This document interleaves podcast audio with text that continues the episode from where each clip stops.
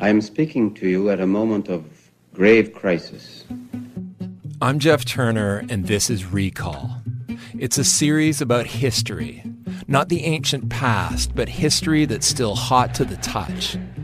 In this first season, I explore a revolutionary political movement that brought a modern democracy to the brink. You can find Recall How to Start a Revolution on the CBC Listen app or wherever you get your podcasts. This is a CBC podcast. Coming up on the cost of living. I have nothing to worry about. And that's kind of what we really like about our lifestyle right now. We don't have any kids, we don't have any pets. We have nothing that is making us run back home to do, you know, look after the lawn or cut the grass. Tori Carter just finished a 34 night cruise to Chile chances are she's back on the water right now. She and her husband Kirk are retired. They don't pay rent, have a mortgage, buy groceries, because, yeah, they live on cruise ships.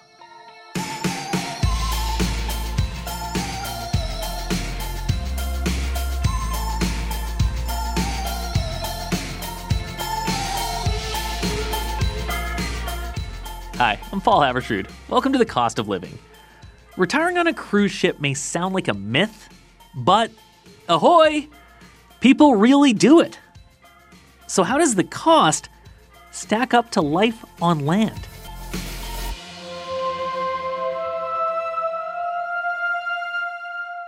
Also, today, Canadian TV isn't flooded with US style lawyer ads. Slip and fall, you know who to call. 1 800 123 CASH. But when it comes to wrongful dismissal, more Canadians are now picking up the phone and calling a lawyer. Up first, the world is in a race to win the knowledge economy of the future.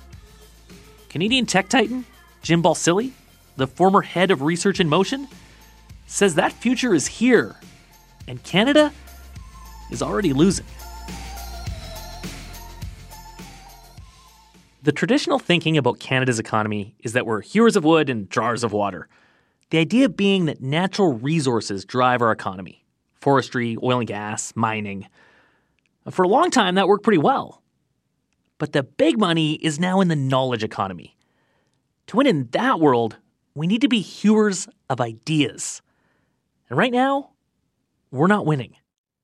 Just look at Canada's economic productivity. You can draw a straight line between productivity and how much money we make. We'll soon rank last among the OECD's 38 countries.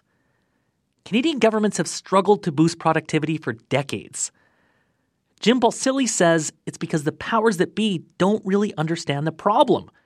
He once ran one of the world's biggest tech companies. And he says winning in the knowledge economy comes back to ideas. Not just who has them, but who owns them. Hi, Jim. Pleasure to be with you, Paul. Jim, this isn't the first interview you've given about Canada's lack of productivity. Why do you think productivity is so important?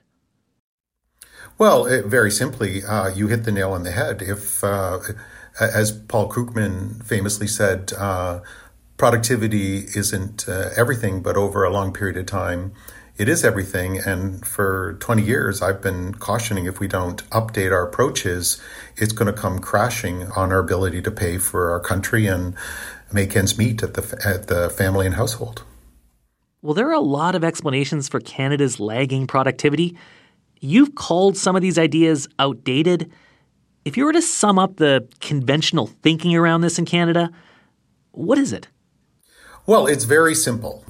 Uh, fundamentally, in the tangible production economy, the traditional making of things, it works by a set of rules and, can, and, and policies, and Canada did those. We liberalized markets, labor, and products with free trade and, and efficiency structures for the tangible production economy.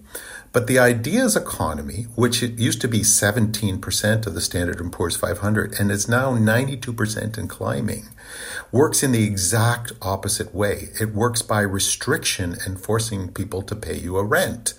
and we have no policies to properly participate in that. Our our playbook was only for the traditional economy, which was good for that.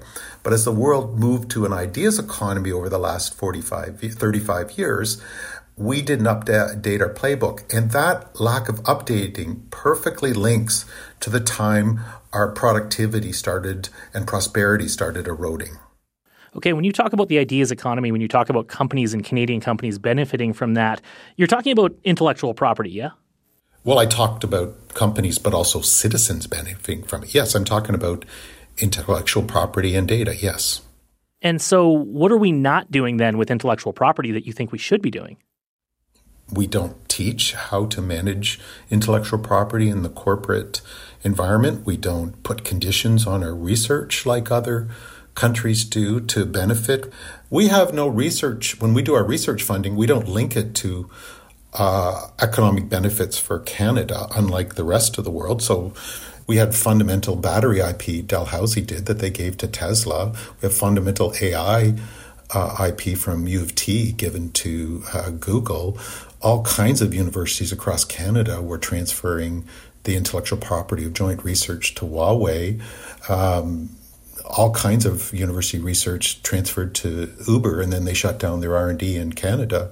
It, it's the norm. I think it's something like seventy five percent of the IP filed in these realms are go to foreign parties. So no other country does that. When they come up with an idea that they taxpayer fund, they have strategies to keep it in to the economic benefit of the country. Whereas Canada took a, shall we say, a hands off approach, and ideas works on smart hands on.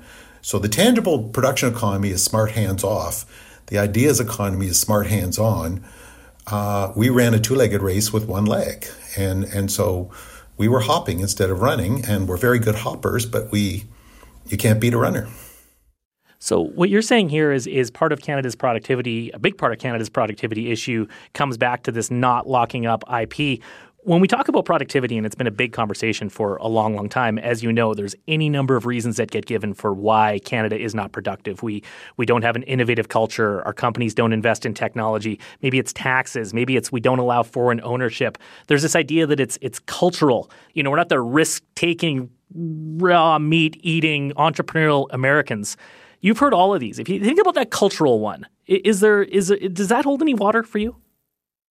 It's unsubstantiated garbage, and it's an excuse made by those that have no other understanding for how it works. Can- Canadians start businesses at the second highest rate in the world next to uh, Americans. We are risk takers. The issue is our policy puts wind in their face, not at their back. And, and so you have to understand how the economy works. You have to understand how other countries create sophisticated public private relationships to uh, come forward and, and thrive in this, and those are fundamentally absent in Canada. And so, and so, making up all these false myths of complacency, failure to invest, and all that. I've yet to meet in my career somebody that says, Oh, I don't want to grow my profits this year, or a sales rep that says, Oh, I don't want to make more sales, or a fund manager that says, Oh, I don't want higher returns for my fund. Everybody goes to bed every night sweating how do they perform better no matter what the business. So this myth of complacency is is flawed. Our policy apparatus has made it so that it's not smart to invest in ideas much of the time in Canada to the degree other nations do because of the policy framework. And that's why you see our pension funds investing much more in tech outside of Canada than in Canada because it's not the investment opportunity because of the policy preconditions. So, what do you think when you see the Canadian government giving billions to Stellantis and Volkswagen for EV plants? Well, I think you need to do them with the proper economic analysis. So we have trouble seeing that, but we're seeing there's not as many jobs as we thought there were. They're not as high paying what we thought they were. And most importantly, there is no strategy for the insertion of Canadian IP into it so that we get the wealth effects. So all these other countries are going, oh boy, we bring our own you know, machine companies and all our own IP, and we get to entrench it in Canada. We get to move it offshore for cheaper taxation. And then Canada subsidizes them for relatively low wage jobs and creating a low tax base. So I I think if we're going to spend those dollars, I think we could do them in ways where we could capture much more economic benefit when we're at it to drive up our GDP per capita. But I think this approach is institutionalizing a low productivity. Well, what about Canadian companies that are successful? Like you think about Canadian mining, you think Teck. But I saw you mention recently that Teck has only filed something like seven patents in the last eight years. You look at the global mining industry in that time, it's like 90,000. Why is a Teck not filing for more patents? I think it's that's because our traditional business community missed the shift because it wasn't in our education system, it wasn't in our board of directors training, it wasn't in our policy apparatus. So we just carried on the playbook for traditional production economy. You know, if, if Teck's filed seven patents and 90,000 have been filed in their sector in the last 10 years, they're not in a position to do value added products and, and processes unless they paid most of the profits to the keeper of that. Some large group of big companies in mining decided they were going to spend vast sums of time and money to generate 90,000 patents. China's filed almost 400,000 patents in AI over the last few years. The world is playing a claiming, owning, predatory ideas rent game here and it's not a it's not a collegial game. It's a winner take all. It's win loss. It's predatory. And if you l- read what i read i'm simply saying the structure of six for success in the in the economy of the last 30 years has changed and we have to update our understanding and toolkit and and and, and that's what i'm trying to address in what i'm i'm i'm advocating for here well, how dire is this for Canada right now, then, Jim? Because you're talking about China filing 40,000 patents for AI. Well, that is done. Like, has this ship sailed? Is it locked in for us? I said 400,000 patents for. Excuse me, 400,000 patents for AI. No, we need to smarten up. Like, we have to stop repeating old tropes. We need to update our approaches. So, can we fix it? Absolutely. Can we turn this ship around? I think we can turn it around pretty quickly. We have the talent, we have the people, we have the opportunity. Uh, so I think we have to do it as the most urgent public policy priority when it comes to the economy. Uh, but we have to start doing it now. It would have been, you know, the old the old expression: "The best time to plant a tree is 20 years ago. The second best time is now." Canada would be hundred billion dollars more prosperous per year had we done these things on a timely basis, because that's our erosion in productivity during the shift era. If you factored into our economy to date, so it's time to catch up you know, why are you why are you fighting this fight? Um, you could, you know, sail off into the sunset. Well, on a bad day, don't ask me that question. uh, look, I mean, like all of us, we love our country, and there's a lot of great people that do great things, volunteering at food banks and and helping different people in different ways. And the moral code is you carry the load you think you can handle. This is something I think I can handle. I, I know what I'm talking about. I know it's consequential, and uh, it's you know the moral code is leave a campsite better than you found it. So lots of people do this. We all care about our country. Lots of people do good things. This is something I can do. Well, Jim Balsillie, thanks for uh, thanks for all that. Pleasure's mine. Great to talk to you, Paul. Jim Balsillie is the founder of the Center for International Governance Innovation and the former co-CEO of Research in Motion.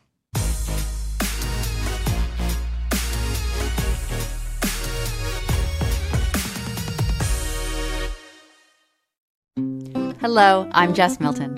For 15 years, I produced The Vinyl Cafe with the late, great Stuart McLean.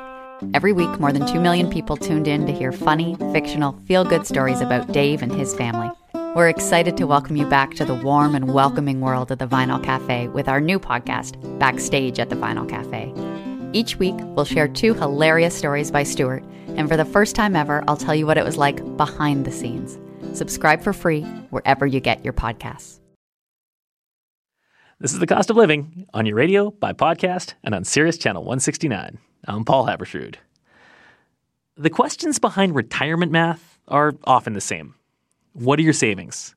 How much will you have coming in, going out? How long will the money last? But not everyone does the paint by numbers version. Some people sell the house, pull up anchor, and cruise into the sunset. Like, literally cruise. It's a real choice some retirees make. How affordable is it? Our senior shuffleboard correspondent Danielle Nerman looked into the financial realities of life at sea. Looking out at the water every single morning, I can see the birds. I might catch a glimpse of a whale going by. Tori Carter is sailing down the coast of Brazil. Next week, she'll be in Hawaii, then New Zealand, Australia, New Caledonia, Vanuatu, Indonesia, Hong Kong, Vietnam, Singapore, Malaysia, Thailand, Sri Lanka. Whew. There's more, but I'll stop there. A year ago, Tori and her husband Kirk sold their house in Brighton, Ontario, put everything in storage, and started living on cruise ships. We don't have any kids. We don't have any pets. We have nothing that is making us run back home to do, you know, look after the lawn or cut the grass. In one year, they boarded 15 ships and visited 78 countries. This is their retirement plan. I have nothing to worry about. And that's kind of what we really like about our lifestyle right now. You've probably heard this before retired couples trading it all in for life on the high seas. And maybe you've wondered what does that cost? Tina Dowd is with Vacations for Canadians, a travel agency that specializes in cruises. And she says there's something for almost every budget.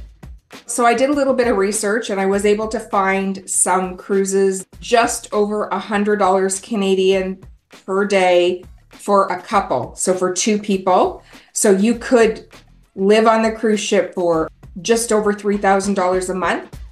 That gets you all your meals and all the entertainment on board, like pools, zip lines, bumper cars, and. but 100 bucks a day is not luxury cruising. You and your boo will be sleeping in an interior cabin. No windows, no balcony. Also, the scenery could be a bit boring. The cheapest ships are going from one continent to another, which means long days staring at the ocean. If you want to settle in for a while, you can stay on the same ship, but that could also get a bit same same. Because some ships just go Barcelona to Athens and then from Athens to Barcelona and then just continue to do that all summer. That's not the one you want to be on. if you feel the need to uh, jump ship, you may have to travel to another port. Tina Dowd says that's when things can get complicated and costly. You need your flights, your transfers. Uh, we typically recommend that you go in at least a day ahead so that you don't miss the ships. So now you've got a hotel and food for costs. So it definitely does add up. For most couples, life at sea is gonna cost a lot more than three grand a month. Unless you can afford hundreds of thousands of dollars for a medical emergency, you're going to want travel insurance. Then there's day to day expenses like cell phone plans, Wi Fi, laundry, and drinks. And when I say drinks, I don't just mean margaritas. On the ship I'm on right now, you have to pay for a glass of water.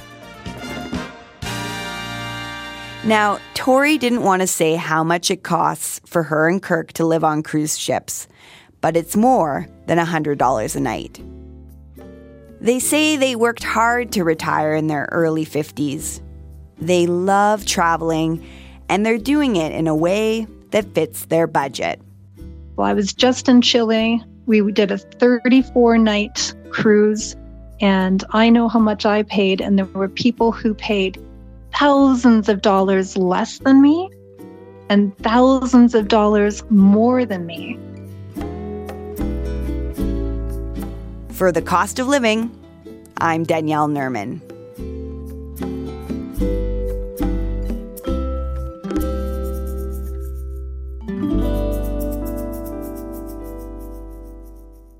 On your radio and by podcast, this is The Cost of Living. I'm Paul Haavardsrud. The US, famously, is more litigious than Canada.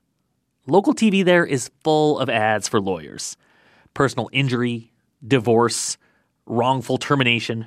You were wrongfully terminated, fired because of your sex, race, age, or religion. You're angry and you don't know what to do. I can help. There are a lot of TV injury lawyers, but there's only one Jamie Casino. I'm sure there is only one Jamie Casino. In Canada, we aren't as lawyered up. But our producer Ellis Cho says wrongful dismissal suits are climbing. So, Ellis, when people are getting laid off nowadays, they're not just going quietly? No, a lot of Canadians are pushing back after they're being laid off. So they think they've been wrongfully dismissed and they're looking for what? Well, they're not trying to get their job back, they're fighting for more compensation. And this is happening more often. Yes, I reached out to some of the biggest employment law firms across the country, and they told me they've been getting way more calls over the last couple of years. We, we, are very busy. a lot of a lot of uh, terminations, uh, and yeah, it's it's certainly been for us, and I'm sure for others that do this type of work, it's been very hectic. Lior Samfiru is with one of the largest employment law firms that represents workers across the country, and his office saw 30% more wrongful dismissals in 2023 compared to the year before. Another law firm I spoke with said they have to hire more lawyers just, just to keep up. Why are they so busy? Well, when there are more layoffs, there tends to be more wrongful dismissals. And Lior says this round of layoff packages hasn't been great.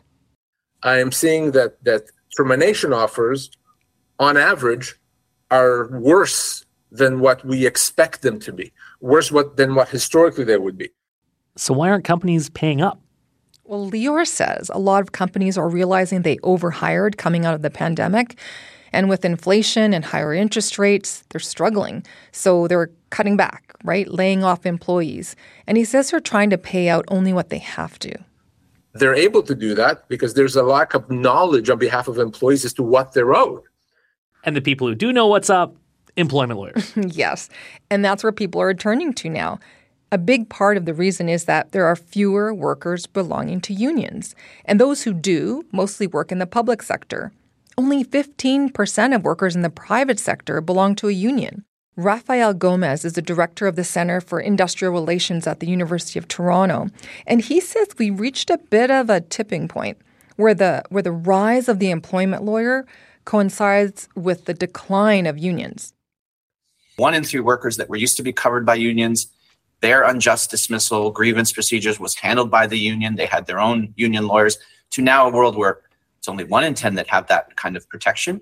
The nine out of 10 or the eight and a half out of 10 are going to employment lawyers. And employment lawyers are seeing there's a market, there's a need, and they're filling that void. So employment lawyers are really stepping in here and they're playing this role that unions used to. What about Canadians? Are we becoming more litigious? Overall, we're not more litigious. We're not suing each other like they do in the States. But in certain areas like wrongful dismissal, yeah. Lior Samfiru, the employment lawyer, also says just because you call a lawyer doesn't mean you end up in court. He says most cases are settled before they get there.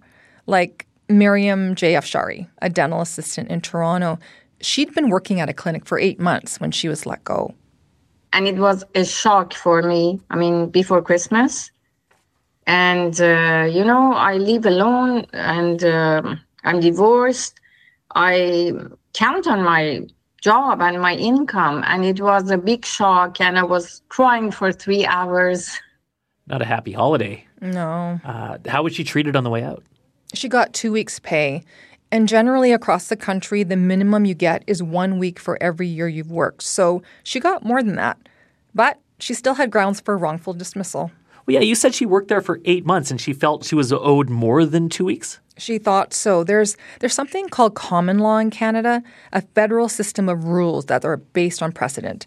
And under this common law, workers can successfully argue for more than the minimum, depending on their circumstances. Lior says it can add up to much more than what you were offered. So it's very common to, to have an employee that may have worked for know, six months and that employee is let go, and they could be owed three, four, five months of severance. Uh, and, and in some cases, depending on you know how senior a role and the age of the employee, the length of severance could exceed the length of employment. So you may have only worked somewhere for like six months, but you could make a case for seven months of severance. And that could be costly for employers. Dan Kelly is the head of the CFIB, the Canadian Federation of Independent Business. He says the price of wrongful dismissal claims can sometimes end up being quite high. They can be enough in some cases to shutter a business altogether. Uh, and and business owners uh, really feel like they don't have a lot of cards to be played. Uh, they they often are are forced to write big checks whether they've done anything wrong or not. So think about it: a, a small business with five or ten employees and one big settlement could be a big financial hit. So then, why agree to the payout? Because the cost of going to court could be much worse. Uh, fair. We know what lawyers bill out at. Legal stuff can get really expensive. Uh, but on that score, then, what about the people who've lost their jobs? They don't have paychecks. You know, money's probably tight. How are they affording lawyers? Typically, there's no charge up front. Most employment lawyers just take a cut of your settlement. And those settlements, just so you know, are not a one size fits all. This is based on common law, so there's a lot of room for interpretation. If someone's trying to figure out if it's worth it to sue, Lior actually has a severance calculator on his website. It kind of helps people do the math to see what they might get. But it's not straightforward, and there's no guarantee you'll get anything. Okay, well, you talked to Miriam, the dental assistant. How did this work out for her? It was worth it for her. Well, what did she end up getting? She got more than four weeks of severance, which was more than double what she was offered originally. I feel I feel better, you know. Uh, when before that, I didn't know anything about this uh, kind of um, possibilities, and uh, you feel hopeless. Uh, but I didn't know that I have to educate myself about my rights. It took her a few months, but she also found a new job. Well, that's good. You know, Ellis, if you step back and look at what's going on in Canada's job market right now, unemployment is ticking up. It's not like we're seeing mass layoffs, but the job market has cooled off compared to where it was, and the economy is also slowing down. That could mean more business for employment lawyers. Let's hope they don't get too busy, you know, for all our sakes. Thanks, Ellis. You're welcome. That's all for this week. But if you have a question about business or the economy that's been niggling away at you, let us know. You've asked everything from why can it be more expensive to mail stuff from Saskatoon than it is from Shanghai to why does half the country drink milk from bags? Whatever your question, we'll take a crack at answering it on an upcoming show. Our number is 1 866 550 COST. That's 1 866 550 2678. Or email costofliving at cbc.ca. The show is based in Calgary. The Cost of Living is produced by Danielle Nerman, Ellis Cho, and Jennifer Keene, with help from Caroline Ferris. Our executive producer is Tracy Johnson. I'm Paul Haavardsrud. Thanks for listening.